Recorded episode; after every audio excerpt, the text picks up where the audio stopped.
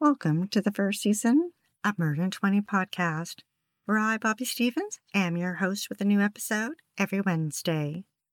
If you're a serious fan of true crime and love listening to podcasts, but don't want all that small talk, you've come to the right place. We get right to the facts. Murder in 20 episodes are concise and complete in 20 minutes. Less talk and more true crime. Be sure to like, share, and follow us to learn about upcoming episodes every Wednesday Thanks for tuning in.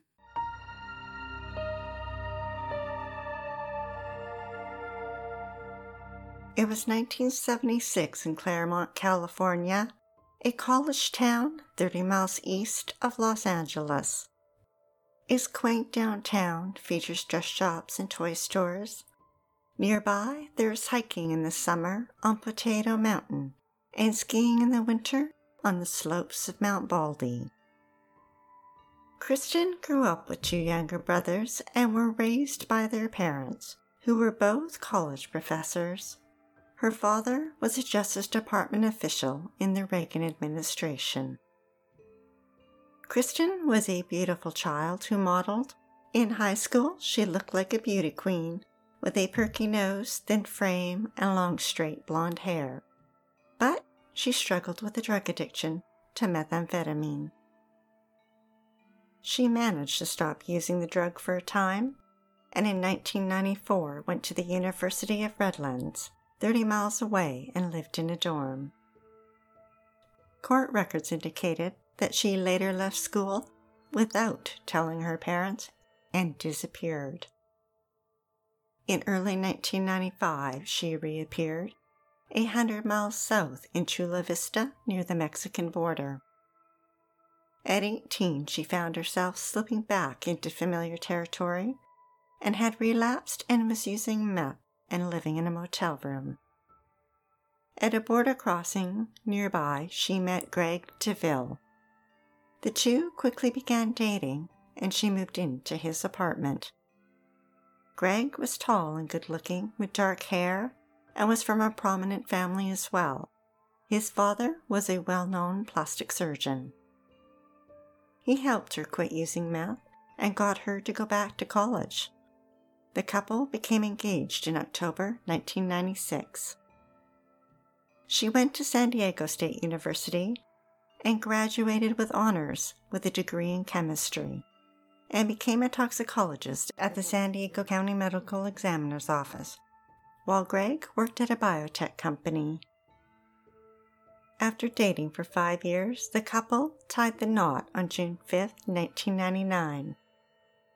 ABC News reported that in their wedding video, they seemed like a happy couple, with Greg declaring, I just can't wait to spend the rest of my life with her. But marriage didn't go smoothly for the couple. The medical examiner's office had hired a new forensic laboratory manager, Michael Robertson was from Australia, good looking and married. Kristen and Michael were drawn to each other. Perhaps the unhappiness in their marriages created a common bond, and soon began an affair. They didn't attempt to hide it, and some of her co workers resented her for it, and the possibility that she might receive special treatment from Michael, who was her supervisor.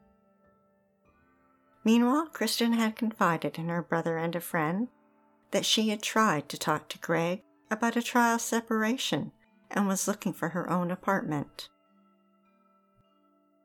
As part of her job at the medical examiner's office, Kristen was in charge of the drug lockers and had access to drugs that had been logged in. One of the drugs was fentanyl. It is 80 times more powerful than morphine and sometimes is prescribed for cancer patients. As a toxicologist, she knew exactly how the drug worked and how potent it was, and discreetly removed the fentanyl from the locker. Kristen knew that autopsies at her office did not routinely test for fentanyl, and she had a plan. CBC News reported that Kristen claimed that within a year, Greg had become clingy and that she responded by trying to exert her independence. In October 2000, she began smoking crystal meth again. Court records indicated that a month later, Greg confronted her about her drug use. She told Greg about her affair with Michael and that she wanted a trial separation. He responded by demanding she end the affair and threatened to report her drug use and the affair to her and Michael's supervisors at work. That weekend was her 17 month wedding anniversary, but they did not celebrate.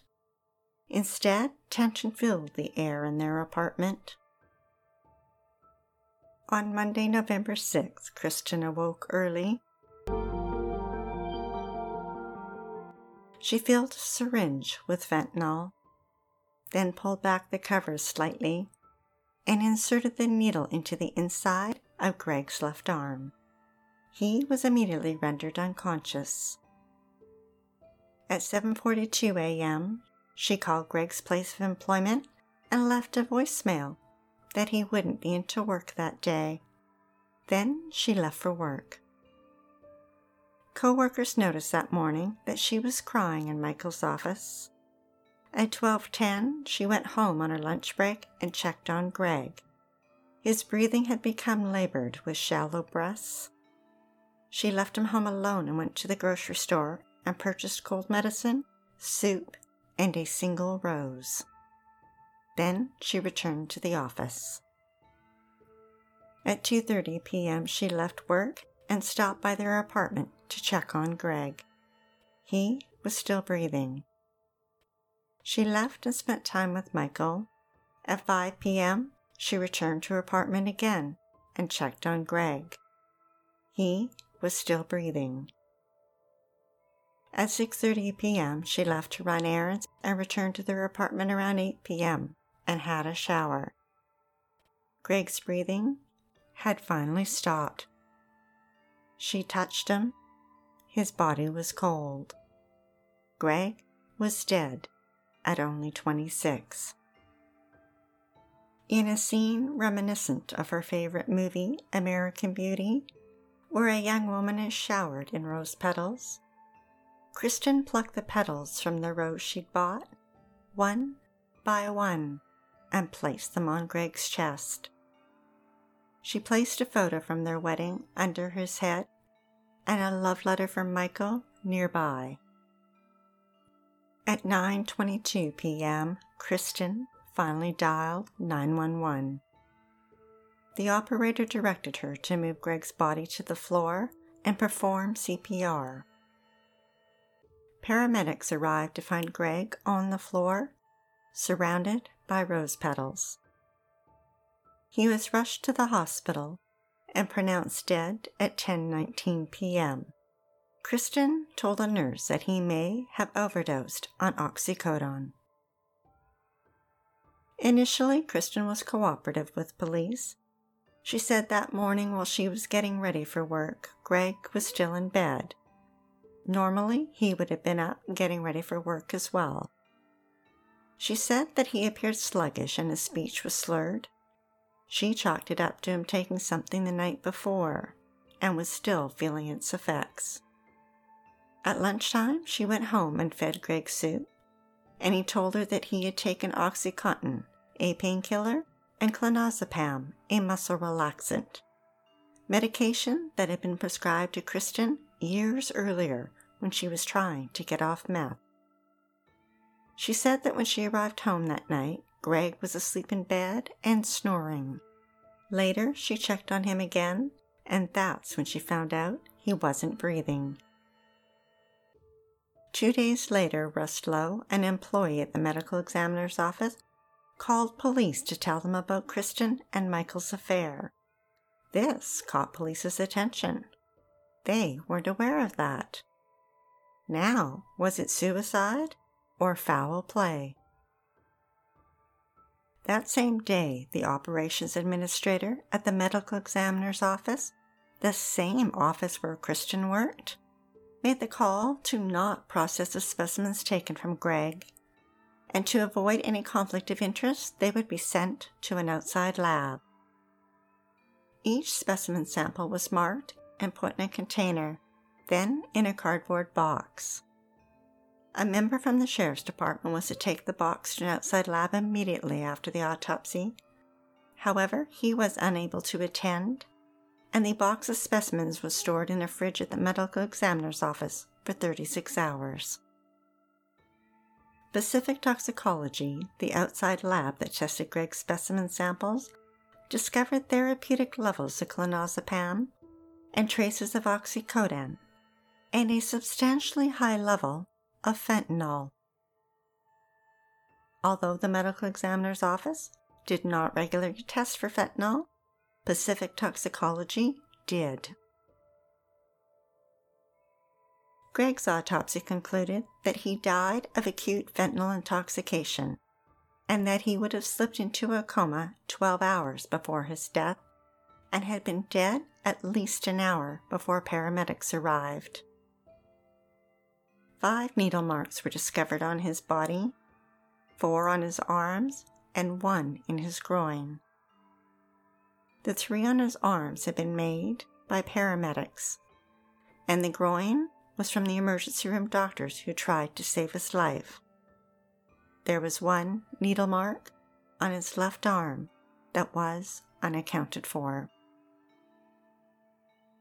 Greg's boss at the biotech company and his family and friends all knew that Greg would not commit suicide.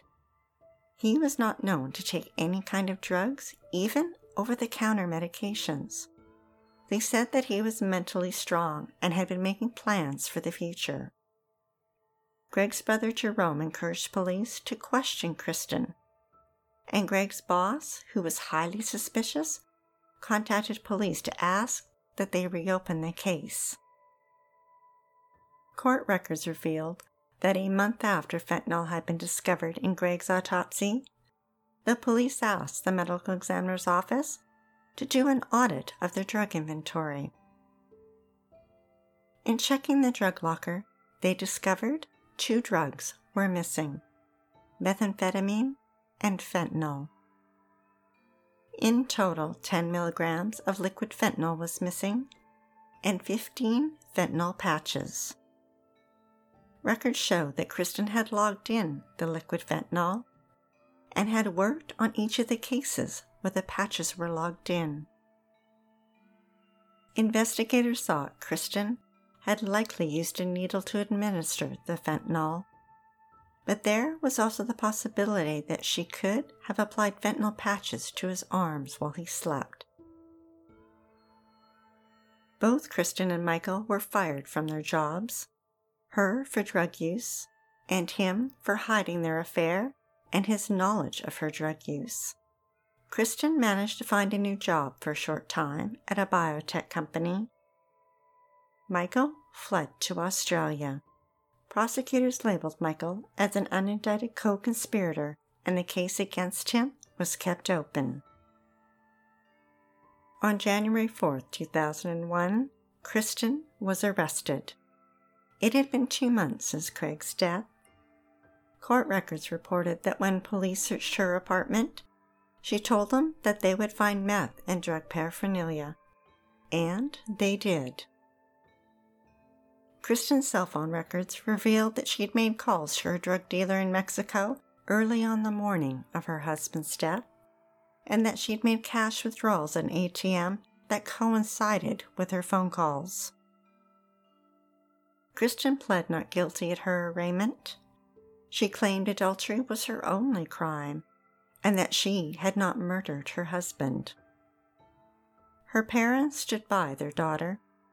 Her father Ralph said that if she has an affair with her boss, if she uses drugs, these are examples of moral weakness, and that she had displayed bad judgment and weakness of character. And that is very different from committing murder. Kristen's parents mortgaged their home for her $1.25 million bail, but they did not have the money to hire a defense lawyer, and a public defender was assigned to her case. Now, remember when Kristen told police that she went home and fed Greg soup for lunch? Well, right before the trial began, investigators located that grocery receipt. And it turned out that she bought the soup after she visited Greg. Kristen's murder trial began in October 2002. She stood before a judge and a jury that contained five women and seven men. Cameras were banned from the courtroom, but the media followed her every move entering and exiting the courthouse. Always fashionably dressed, a serious expression on her face, and her hair pulled back. The defense claimed that Greg committed suicide and hid the evidence to make it look like murder. The prosecution rebutted, with experts stating that the injection would have knocked him out immediately. There would have been no chance for him to hide it, and that Kristen had poisoned him and staged it to look like a suicide. The defense pointed out that Greg had visited Kristen at the medical examiner's office numerous times and could have taken the fentanyl himself. They also brought up the 36 hours that the autopsy specimens had remained in the medical examiner's fridge. The lids had not been sealed, and all the toxicologists who worked there had a key and 24 hour access. For eight hours, Kristen was grilled on the witness stand. It would later take the jury the exact same amount of time to reach a verdict. The LA Times reported that she was found guilty by special circumstances. That meant she was eligible for the death penalty. Kristen burst into tears and shook her head. She looked at the jurors, but not one looked back at her. Then she looked over at her parents in disbelief. Kristen was handcuffed and barely able to walk, stumbled as bailiffs led her out of the courtroom. Prosecutors chose instead to seek a life term, and a month later she was sentenced to life in prison with no chance of parole. In November 2006, authorities very quietly filed a felony conspiracy complaint against Michael. He was still living in Australia, now with a new wife. If he ever returns to the United States, he could be arrested and held on a $100,000 bail. Over the years, Kristen filed many appeals, and all were denied. She is serving her time behind bars at the Central California Women's Facility in Chowchilla.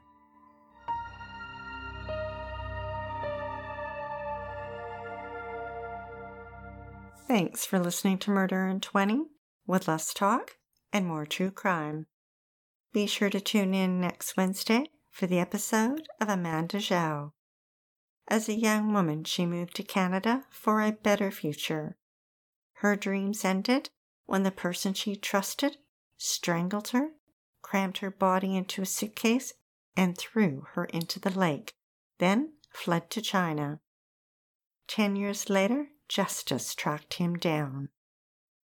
If you're dying to hear more, past episodes of Murder in 20 are available for free at murderin20.com and on all major podcast platforms. We love what we do and are dying to continue.